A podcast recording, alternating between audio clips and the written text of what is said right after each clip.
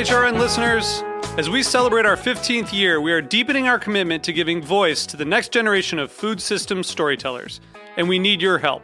Our internship and fellowship programs help activate new possibilities for underrepresented and underestimated young people through experiential journalism, audio engineering, and production training. Through these unique programs, HRN helps food equity stewards build essential workforce readiness skills that expand their potential and foster economic mobility. Please consider supporting these critical programs.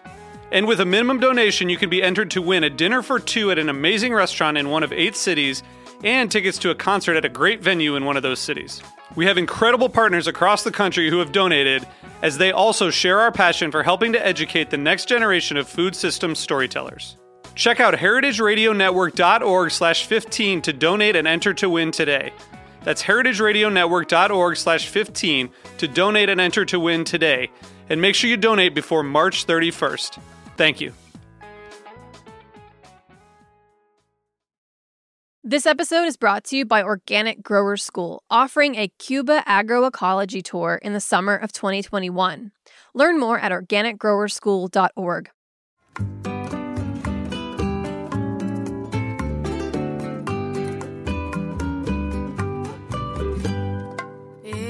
Welcome to another episode of Cooking in Mexican from A to Z.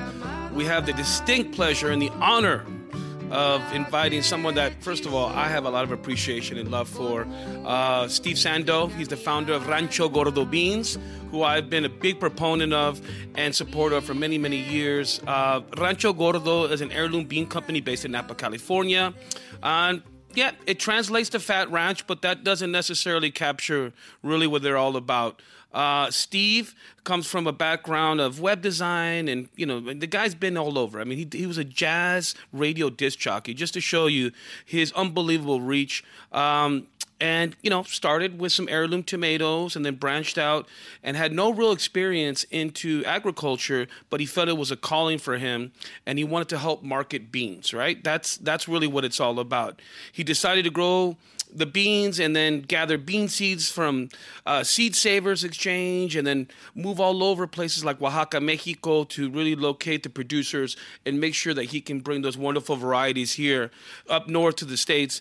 And since that, he started from 300 pounds in 2001 to 150,000 pounds in 2007. And you get the idea. It's been an unbelievable ascension for Rancho Gordo. They're considered the premier producers of heirloom beans in this country. And I can't tell you how much, Steve, it means to us for you being here. You support local farmers from places all over Mexico, Peru, Poland, Bolivia, even Oregon and Washington here locally. So, muchísimas gracias. Thank you for being here. It's an absolute honor. Yeah, I'm so happy to be here too. Unfortunately, I'm somewhat of a fanboy for both of you. So the Mutual Admiration Society. Well, you know, I felt when you sent me that book, I've been reading it, and I just feel like as if I know you. You know that you're. Yeah. I love the way you write; it's so personable, and you know how you gives space for the people that you work with in Mexico, and it's just warm. It was so warm, and all the recipes. Those are the kind of recipes I want to cook, even though I wasn't like a real bean cook, but you know, but now I'm going to be. But anyway, so I'm thrilled to have you here. It really is wonderful. Thank you. The funny thing is, I have people now trying to copy what we're doing, but I'm not an ag guy. I'm a very poor business person, but I'm happy. And also building a better relationship with Mexico. I mean, we're the worst neighbors imaginable, and actually. What can we do that's non-political, that's really wonderful, is break bread together or tortillas and have beans and realize how much of a shared culture we have. So for me, it's totally out of passion. It has nothing to do with it. All right, Steve, so what was the bean, what was the gleaming of the bean? Like what was that moment where you're like, you know, out of all the segments of Mexican food and culture, you know, we're people of corn, we're people of chile, all the Mesoamerican diet, which is so essential. You know, why beans in that particular category? Well, as you said, I started growing tomatoes, and I thought I would do heirloom tomatoes, especially ones from Mexico. I thought that would be fun, but they were taking too long to ripen. So I did beans, and I grew an heirloom called Rio Zape, and I thought, oh, wait, this is like the pintos that I really like, but I love this. There's little hints of chocolate, there's hints of coffee. And it's like, how is this not known by every home cook? Mm-hmm. And why is it a rare thing only for people who do seed saving and grow at home? So, I mean, that was kind of the start of it. Got it. And I think beans are cuisine neutral. Everybody can get behind them. It's not, they're from Mesoamerica, but actually some of the best breeders were the Italians. And now, like I said, we get this bean. The Royal Corona is roots in Oaxaca, bred by Italians, produced in Poland. So it's to me, that's about as romantic as it gets. I think I had a girlfriend like that once. Anyway, yeah. Mom, a question for Steve. A question for Steve. You, of all the little things that you send me, the ayocote beans, mm-hmm. were just, I mean, is that like one of the maximum varieties of beans or what? Well, it's interesting. When we first started, so actually I'm doing our 20-year anniversary next year. So it's been 19 years of doing this, which it's aged me greatly, but it's been fun. It's been a fun ride. But when we started doing, my idea of a good time is to go to Mexico, go to the markets, find the oldest woman on the outskirts of the market and buy beans from her and find out incredible rare ones. But then we worked with a company called Shashok that has helped us for actually importing them. Because when I first started, I would go and ask for beans so we could grow them here. And apparently that's the most offensive thing I could have done. And, indigenous farmers are like, yeah, that's a good idea. I'm going to give you my beans, which they understood beans are seeds and seeds are everything. So there's this real love of the seeds. But so we started importing the beans directly from the indigenous farmers, which it was like pulling teeth. And they look at me and it's like, oh yeah, there's a fat gringo. This is going to work in my favor. No. And they would shut down completely. And that's why it's been so great having my partners in Mexico. But one of the first beans I loved were the ayacote. And 20 years ago when we started doing this, it's like, ooh, those are for Indians. We don't want to. I mean, that's what Mexicans were telling me. It's like, they're really hard to digest. You don't want them. They're a bad bean. And now they're chic as can be. You see them in Mexico City restaurants. No. But I'm telling you, 20 years ago, no one would touch them. But they think they can trace it back. That's one of the oldest cultivated crops in the Americas. And the Mesoamericans were much more advanced than the Europeans for crops.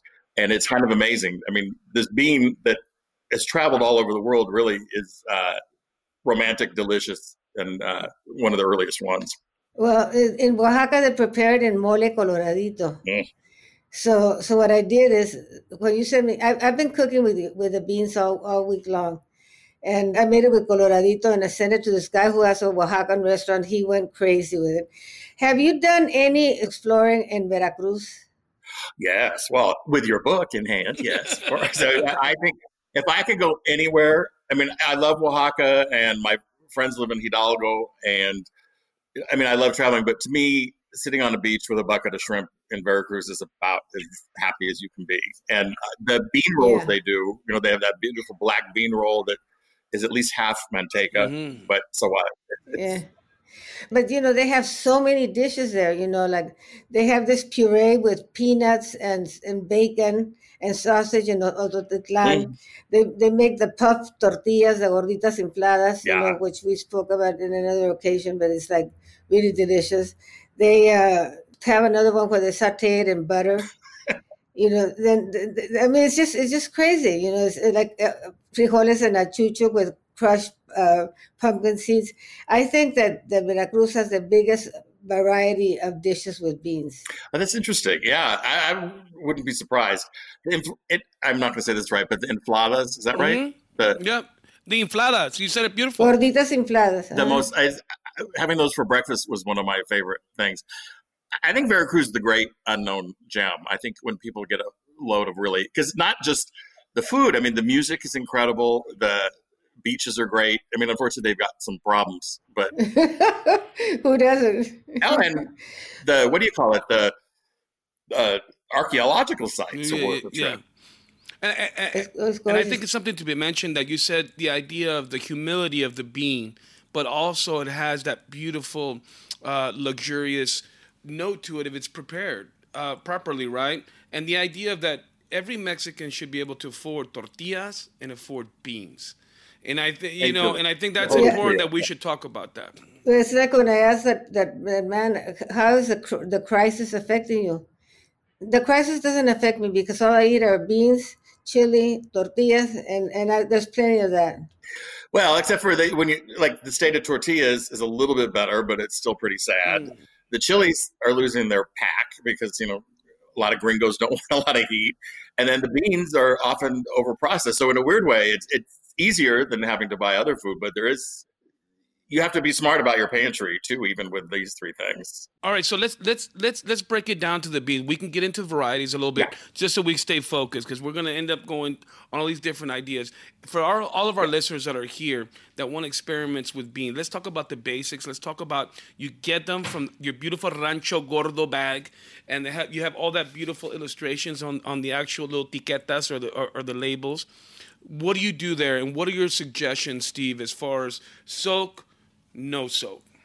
I think you should do what you want. The secret is beans are really hard to screw up. Mm-hmm. But if you haven't been cooking beans, it's really intimidating. You think, how am I going to turn this hard rock into something luxurious and soft? And that's the miracle of doing it. And you can soak them and they'll cook faster. You can change the water. Some people believe that helps with digestion, or you could not do it. And on Sunday mornings, I cook beans every week.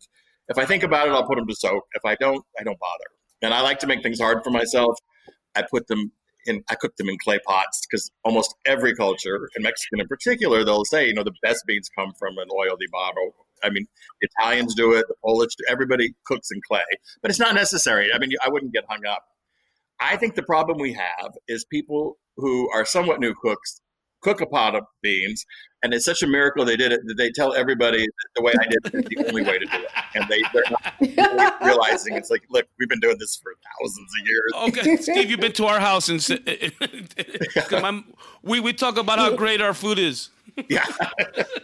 How about that mirepoix thing that you say, adding aromatics? That, because that doesn't go really with Mexican food. I would do onion and garlic and manteca. I would add onion, garlic, and some manteca to start a Mexican pot of beans. I wouldn't do the mirepoix. Yeah, well, I use a lot of manteca. Yeah. I've written a lot about manteca. It's going to be one of our segments. Oh, good. Yeah. Praise the Lord. Yeah, exactly. But I'd say, simmer till done. I mean, that really is the secret with a pot of beans. Now, you can do it slowly. You can do it in a pressure cooker, but basically it's not intimidating. I personally don't soak. If I do soak, I don't change the water. I salt somewhat early. I still am superstitious, even though the science is telling us that you can salt from the beginning. You definitely don't want any acidic things. And also, I would say, do it vegan the first time, so you really get what is thrilling about the beans. And like, some people wanted, I cooked it really simply. I put a ham bone in it. And it's like, well, now you have a ham bone dish. I mean, honestly, the beans, if they're fresh, new crop, they can hold their own. They don't really need the help of pork. And of course, if you eat pork, have it with it if you want. But I'd urge, especially with heirlooms, it's like, why are you covering up this beautiful flavor? I agree. Steve, that was well said. Mom? That I had never become aware of how important the skin is in culinary things. I mean, you talk about the skin and the liquor that it forms. It's fascinating, because I never think that the skin is going to come off. You know what I'm saying? Well, sure, and it affects the pot liquor or the bean broth. The caldo is different depending on how thick the skin is. So if it's a thinner skin, you have this. Usually, it's often. Sometimes there are mysterious exceptions, but you'll have a much more interesting bean broth. And for a bean freak, the liquid you make is like free soup, and it's the mold, which is why we don't cook cans unless it's an emergency, because you're supposed to rinse canned beans. So what does that say? I mean, you're missing all the beautiful bean broth. Yeah, it brought a big appreciation to me, frankly, cooking with your beans. Even though I mean it, because I grew up in a ranch, and my mom used to do this wonderful thing. She used to cook the beans and lard until they became chinitos, like almost crispy. Wow. And they were fantastic. My mom was an amazing cook, And when you talk about that, Mom, the idea of like cooking, we're on the subject of the whole chinito, when they get crispy, or literally when the fat rises to the top, right? Because a lot of times people understand, okay, so what's the idea between refried beans, cooking them straight up, all those. What I would like to talk about is just, so you get your beans, you cook them regardless if you're a soaker or a non-soaker. Me particularly, I'm always trying to look for layers of flavor, because that's something my mom taught me from an early age. So I actually like to char vegetables and chiles and different aromatics and put that in my soaking liquid. Okay? And then I soak that. And then for me, the explosion of flavor, that dimension, is something completely different. And that's just something playing around. You know what I mean? Yeah, I've never done that. But try it. It's pretty interesting. Yeah. As far as denaturing the beans, that's up for debate. But the fact is, it's flavorful regardless. Yeah. I can't believe that I've forgotten to tell you the stories of. I was always so bean-minded, since I was a little girl. The first place that they ever took me was Mr. Bronson, who was an angel friend of the family, to El Paso del Norte Hotel. And the first thing I said, yo quiero un plato grandote de frijoles. I'll take a large plate of beans. That was my first restaurant experience. And I had an imaginary friend named Malicio. And I used to talk to him all the time. One day I came home and they said, you haven't mentioned Malicio very often. He said, no, se murió. He's dead. Well, why did he die? He said, he drowned in a pot of beans. Great, Mom. I love that. But, I think a lot of times Mexicans take beans for granted because they're just there. And sometimes, I remember when I first started, I was in some, you won't believe this, but some of the Mexico City chefs weren't as gracious as they might be. Ah! Oh, that's a Chilango thing. Don't blame it on the chefs. Yeah, well, yeah. Yeah.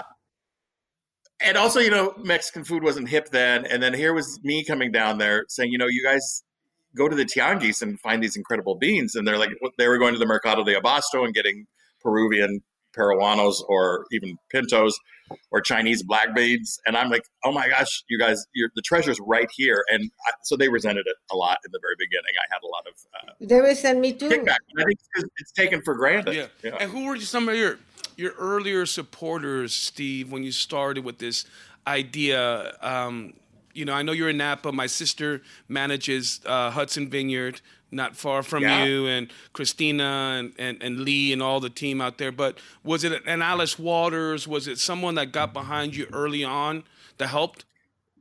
Yes. Well, I would go to the farmer's market, and that's where I started selling, and I was the loneliest guy at the farmer's market because everyone was coming for tomatoes or lavender or things that they weren't going to actually cook. And I had rocks. And people would even come up and go, the heirloom beans are just beautiful, the markings. And they'd go, ooh, I love nuts. Ooh, beans. And they were just all the time. But then Thomas Keller from French Laundry came by, and suddenly I was the belle of the ball. Like, he asked really intelligent questions. We went bean by bean. He figured out where he could use them. And he doesn't buy a ton, but it's important what he does buy. And after he left, it was almost like seagulls coming down after whales were feeding, or just every chef, every home cook wanted to know which were the Keller beans. So it was kind of interesting. And also in Mexico, as I said, some of them weren't so gracious, but Enrique Olvera was immediately like, oh, this is really important what you're doing. And I appreciate that. Cool. He was very helpful. Do you know Rafael Mier? Yes, the corn, yeah. The tortilla guy? Yes. Well, he's also doing a lot of work with beans. Is he now? Yeah. Yeah, he's totally dedicated to that. I actually did a book on pozole, which is, and he helped me a lot with the different indigenous corns and regional corns that were used there. Because a lot of people think cacahuate is the only one to use, but it really is. It's very interesting. You know that we have a friend who was on our second podcast, actually, episode, a young kid named Zach Wangerman, despite the name, he's from Oaxaca. Mm-hmm. And he is opening up a tortilleria all with native corn from Oaxaca. Wow! And all his ingredients. I mean, he's so knowledgeable. He's a young guy. He worked with Aarón when he was 16. Wow! So like Itanoni in Oaxaca, is it? Yeah, kind of like that. But it's here in New York. Wow! Well, you had the worst tortillas for so long, so I think it's so great you have now someone doing this. It's true. Wow. And they changed. These are native corn. It's completely different. Love that. Because the Mexican corn has that soft starch, and the tortillas stay soft. It's delicious. But we're talking about beans here. How about those cassoulet beans that cost like $39 a pound, or what is it? Yeah, if you go to France, and it's very controversial there. Some people, LaRousse has, I think they called it bola beans. somehow the Tarbé people got in that this is the bean you're supposed to use. And they're from a town called Tarb. And Steve, real quick, I'm sorry to interrupt. What makes one bean expensive versus another? Well, for us, it's yield. So, I mean, some beans you can do thousands of pound, per acre, and others you just get a really crummy yield. And unfortunately, with heirlooms, you tend to get a lower yield, and they're harder to grow, which is why they're more expensive. It's not a bougie thing where we're trying to build people. Well, let's go back to cassoulet. I'm sorry to interrupt. Okay. Yeah, no. Well, and that I don't want to point fingers, but I think it's bad farming almost that did that. So this is this bean that's super rare. It's $30 a pound, and we found the seed and we grew it here in California, but we called it cassoulet just because out of respect for the farmers in France, we didn't want it. It was a terroir issue. So, and I don't even know if we could, but we didn't even want to. So we grew it, and it grows like a weed in California. I mean, not a weed, but we certainly, it's not $30 a pound to produce. So we are doing really well with it. And it's a beautiful, creamy white bean that would be a shame to only use it for cassoulet. I mean, it's great. I do it with... Quelites. I do a quelites like in a Colorado and add some white beans. And I really sometimes wonder why I'm not a vegetarian when I eat that way. It's like this, I can live on this. Yeah. I just made a big pot of chile Colorado. Nice. Yeah. I hate this kind of question, but I'm going to do it anyway. If you had three recipes that you would tell people to make sure to try to appreciate, the all the qualities. Wow. Well, first, I'd have to say pot beans. So just do a pot of beans. And I feel weird saying this with you guys here, but a lot of people think you have to add hot chilies and everything. But actually, I think with beans and Mexicans, it's more important that you have a squeeze of lime and fresh raw onion because they like that cream versus the crunch. And chilies are great, too. You definitely can do that if you want. But honestly, a squeeze of lime, a spoonful of white or red onion. Yellow onions are kind of too pungent, so you have to rinse them. But white, you can go raw. And have that in a tortilla and with tons of broth. I don't know what you can do better than that. I mean, to me, that's pretty exciting. But then I would say in frijoladas, if you, instead of enchiladas, you make a frijol sauce, which I think is pretty Oaxacan, although I guess I've only seen it in Oaxaca. I don't know if it is anywhere else. Yeah. And then beans and greens. I mean, that's also like we're just saying with the quelites, which are, wild edible greens. But if you do Swiss chard or... I'm not a huge kale fan, but you could do kale. I think it would work well. And beans, I mean, you've got it's food, drink, and lodging all in one bowl. So I think it's perfect. Something is telling me that there are some sweets with beans. There are, actually. There's a dulce de frijol that it's okay. And I know here in California, there's a group called Your Black Muslim Bakery, and they used to make a bean pie. Mm-hmm. It was really famous. Mm-hmm. And there's a book called A Bowl of Red, which is all about Texas chili, written a million years ago, but he talks about having beans drizzled with honey. Mm. And tried it, and it's like, okay. Yeah, I mean, if you think about the red bean, the little mochis that they use in Asia as well, Mom, I mean, so there is that little connotation to go into the sweet. For me, I think what I would love for our listeners to get a better grasp of is, all right, so you have your beans, not all beans are created equal. I think let's talk a little bit about what the heirloom variety versus mass-produced beans, because if we can summarize it, at one point we had a big playbook of beans and vegetables and everything. Then we kind of condensed it. Now we're rescuing.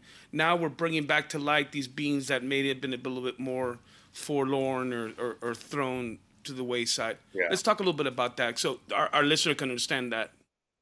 Well, first, I have to say I'm not a snob about beans, and that commodity beans that are easy to produce and are really productive have a role. It's cheap, great protein. So even though that's not my thing, I mean, there is a place for that. But the heirlooms, like I said, for me, this Rio Zape was the first one that I grew, and I like pinto beans just fine. But having them, it's like the nuance of flavor is just amazing. And there's not that, I know that some like kidney beans have a gumminess to them that isn't attractive. I mean, heirloom beans just don't have that. It's the flavors and the textures. I just don't think there's anything that you can compete with it. And also it's really regional. And I think it's really important to celebrate regional differences, in the United States and in Mexico and all over the place. And yet at the same time, the most romantic thing to do is to take some ayacote beans, put them in your pocket, and go to Zanzibar and just start the tradition there as well. Have you ever had that soup that you toast the beans and then grind it to a powder? Yeah, they use the metate to grind them. Yeah, it seems more work. And it's like a sopa seca, azteca. Yeah, with avocado. It's a lot of work, I think, but. You know. Well, like this, well, I already repeated that story, so I can't tell it, but it's so good. It's better to lead the donkey than carry the load. Yeah, exactly. I was going to say, though, too, some people who are freaked out about cooking beans, the Instant Pot seems to be the product of the day, and it's an electric pressure cooker. And it's not my favorite way of doing it, but I was going to say it's really great to help people come on board with them.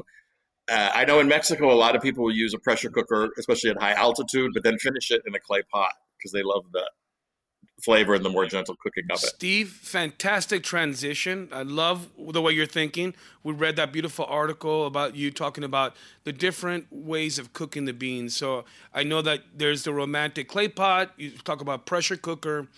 They all have different applications. What does one cooking method in part than another, if you can just give a brief synopsis? Okay, so I'd say pressure cooking is speed, but you've trapped the flavor. I mean, there's no reduction, so the bean broth is kind of dead. So I do think you have to cook it for another half hour or so. Slow cooker is ease, because you, like a crock pot, you're not there. So it's not, when you come home, it's really fun opening the door, and it's like, oh, the servants have been busy cooking for me all day. That's kind of a kick. I think enameled cast iron, like Le Creuset, is kind of, everybody seems to have gotten them for their weddings, and it's a great pot.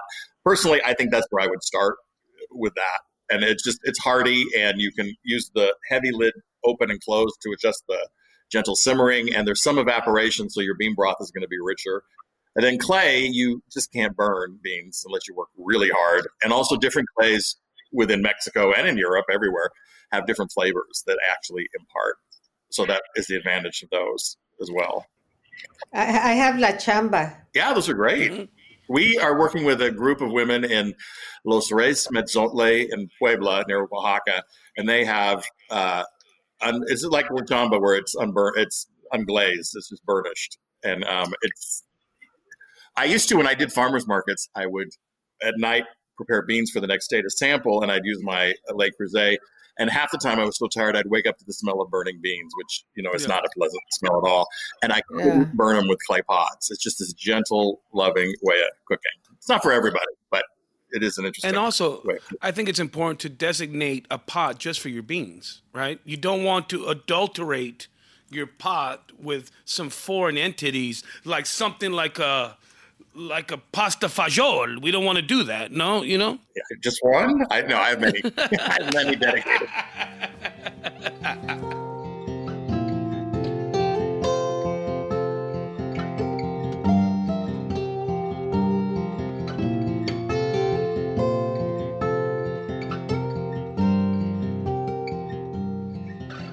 This episode is brought to you by Organic Grower School, offering a Cuba agroecology tour in the summer of 2021.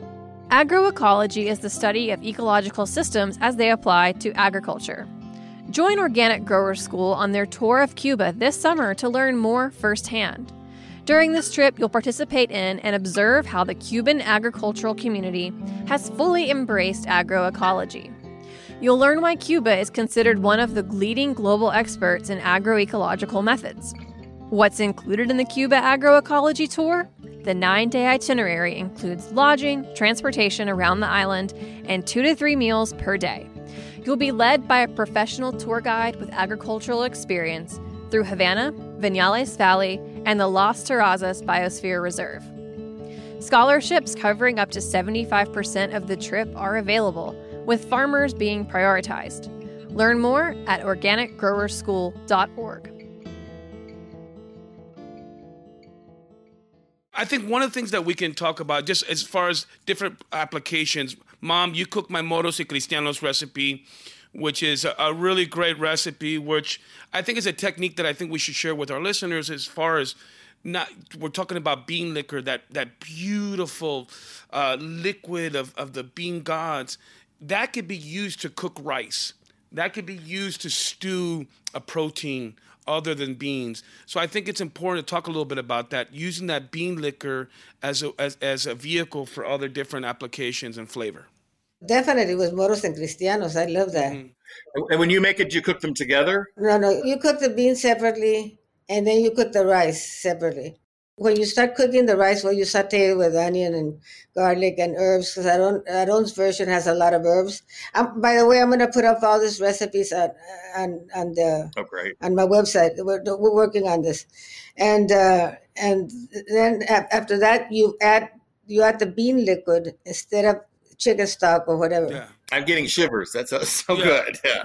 And one of the cool techniques that I learned is, the bean liquid in essence has that goodness into it. And I remember working with Douglas Rodriguez, who's Cuban, who he really mastered the idea of black beans. So we would start with a big pot. He would make a really badass sofrito, cubanella peppers, onions, garlic. just onions and cubanella peppers and some red pepper. Cook that, puree that, add that to the beans, and he would fry chopped garlic and throw that into the bean mixture. And like a good Cuban, a little bit of vinegar and some sugar. And then that would be the base and essence of what you would throw into the rice dish. And that would, in essence, make your moros y cristianos. Really, really special. Right. Yeah. You know, another one of the dishes that's so unusual and fantastic in Veracruz is that they make this scrambled eggs with beans in it. Mm. Oh, yeah. So, it's kind of ugly, but it's delicious.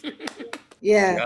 You don't expect that. You beat it together and then you cook it. It's really delicious. Yeah, no. I was going to say, though, going back to the bean broth, when I have a party, I heat up little shot glasses of bean broth, and that's a great way to start the evening because it's so weird and everyone's like, oh, what a dumb idea, and it's like, dang, this is good, and it's a nice thing.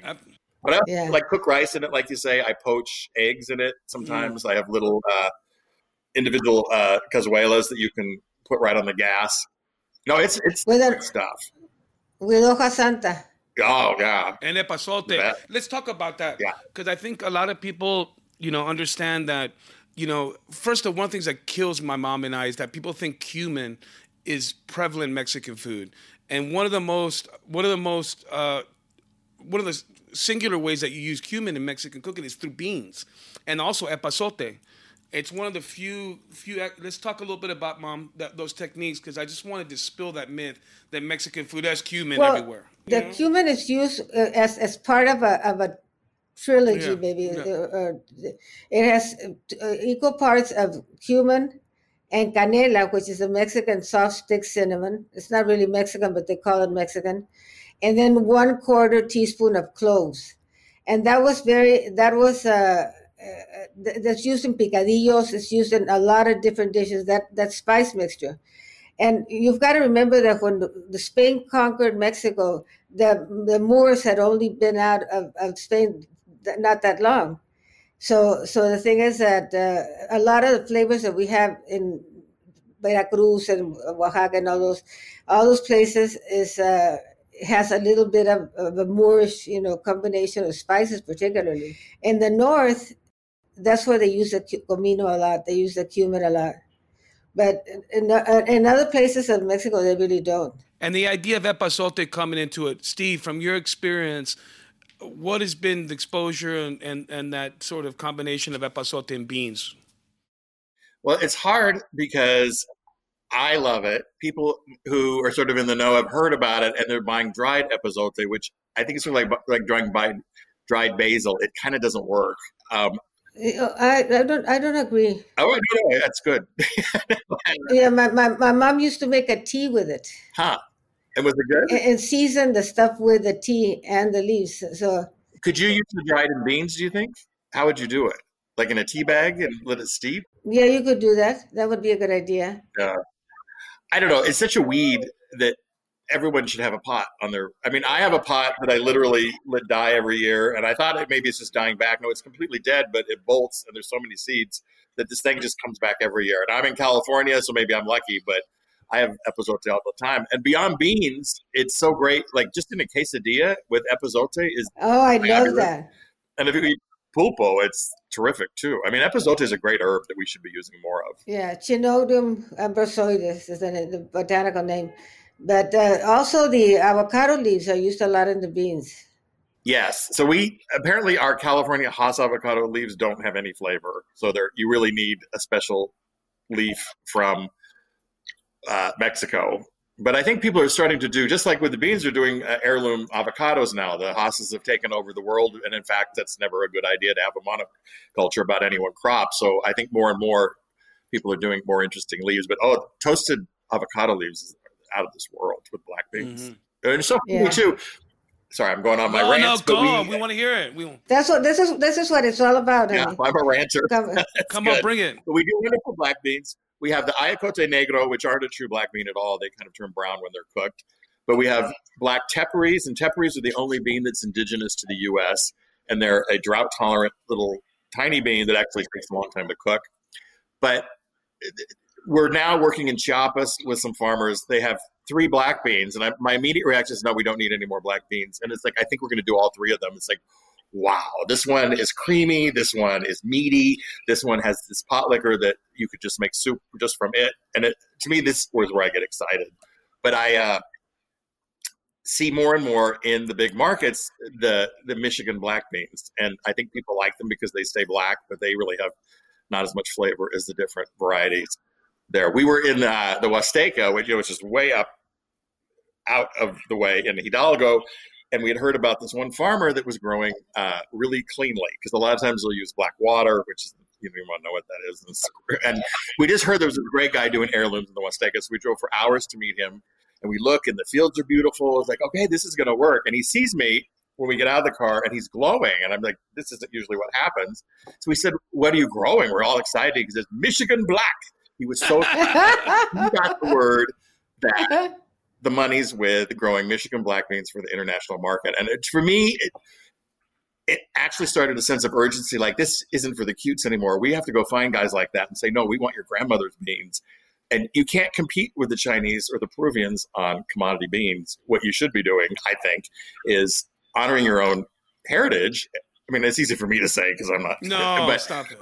There is no market for, I mean, they're not going to be able to compete, but so what do? You specialize, I think. And let's talk about your grandmother's beans. And it's culturally relevant. So it's like, I'm not asking you to grow parts for a Ford factory for auto parts. I mean, no, I'm asking you to just dig a little bit in your back pocket.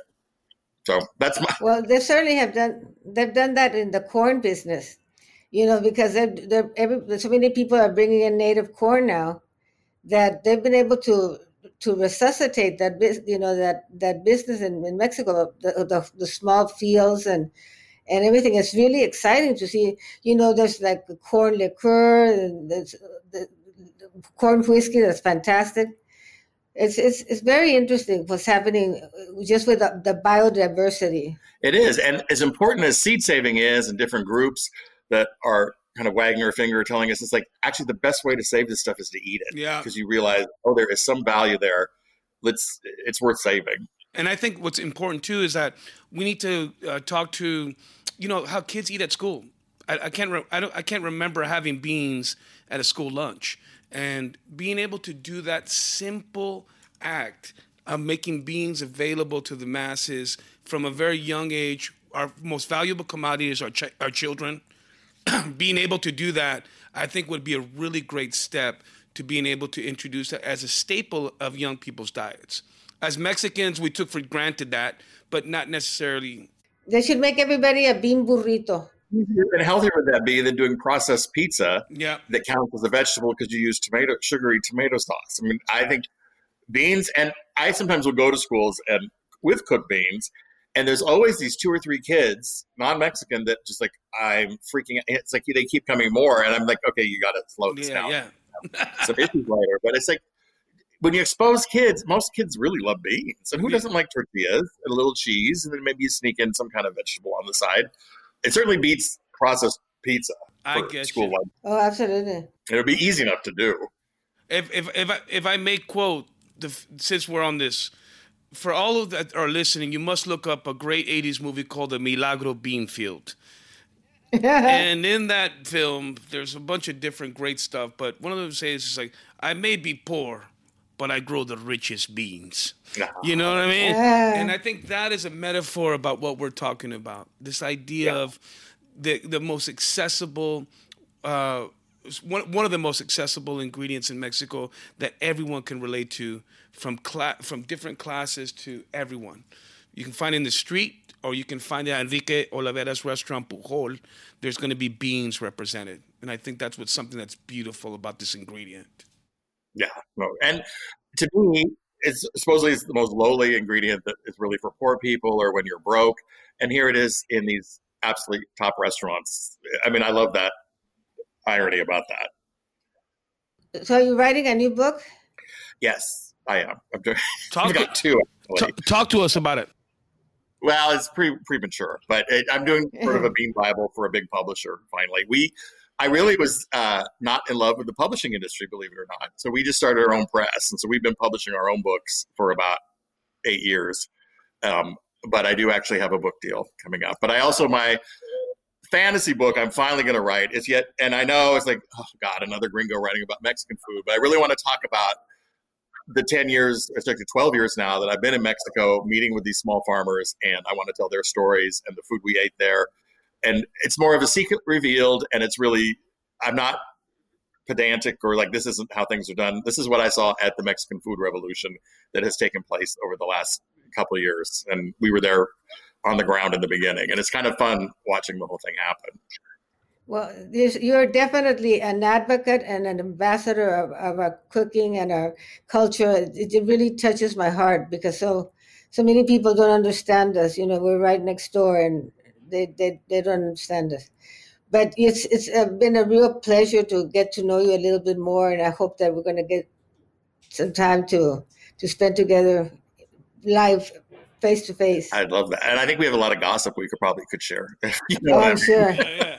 No, but and I think, Steve, you're doing something that's so valuable. I think the idea, like as my mom said, you know, as Mexicans, we don't get caught up in saying, oh, you know, there's another gringo writing a book. It's more, no, you're paying the best honor to us. It's an homenaje. Okay. It's an homage to us that you share that interest and you're sharing it with as many people as you can. So don't ever feel bad about that. We take that with the highest compliment and the highest amount of respect. So please understand that, okay? I will. And I think, Steve, we have a lot of friends in common. And I know that Napa and all what you guys are doing up in California is this beautiful community of just preserving ingredients and legacy through wine, food, and all that. So I'm sure we'll find ourselves in the same place down the road as my mom alluded to earlier. And we're just unbelievably grateful for you, for your time, for your knowledge, and your continued mission. You have no idea. It's how grateful we are. This is going to be our closing segment, probably, of this season. No, I'm honored. No, completely humbled. Like, you know what the coolest thing is, though? It's not like I said around 20 years ago, it's like, I'm going to make a ton of money doing heirloom beans. This is a great way to make a living. It's just, if there's any lesson here, it's like follow your passions and exactly. You know, I do a lot of motivational talks, and one of the first thing is I say you have to find something that you're completely passionate about, that you will not be happy if you're not doing that. Yeah, 100%. Also, even if you don't know anything about it, like I have no ag background, and I think that helped me because other people would have told me all the things you can't do, and it's just do it. Yeah. And you've done it so well and so successfully. Thank you. And you're doing service to our country and to our cuisine. Wow. And we thank you so very much for being with us today. No, yes. Anytime. And everyone that's listening to your, Cooking in Mexican from A to Z, we're so grateful to have Steve Sando here, founder of Rancho Gordo. You want to look up Steve and all the beautiful things that he's doing there at Rancho Gordo Beans, please look up ranchogordo.com. There's a really neat article on gq.com about Rancho Gordo Beans that I think will give you a lot of insight to what we have touched upon on this podcast. Hopefully you guys have really been engaged and been and been enlightened with this beautiful subject matter and ingredient that is so fundamental to all Mexican cooking. I just can't tell you how much of the world of beans you have yet to discover. I think you couldn't find a better guide than Steve Sando. So please look him up. He's been an unbelievable supporter of this podcast. So we're eternally grateful for that.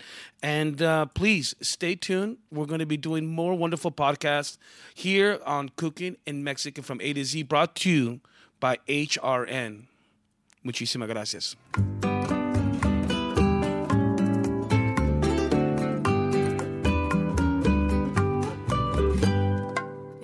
Cooking in Mexican from A to Z is powered by Simplecast. Thanks for listening to Heritage Radio Network, food radio supported by you. For our freshest content, subscribe to our newsletter. Enter your email at the bottom of our website, heritageradionetwork.org.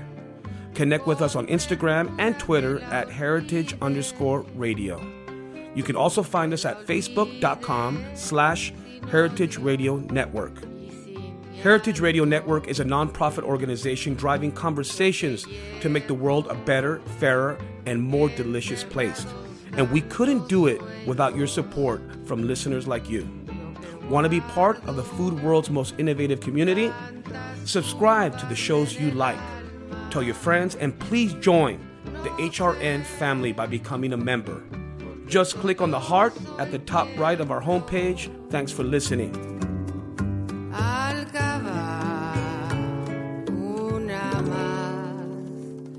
En mis entrañas.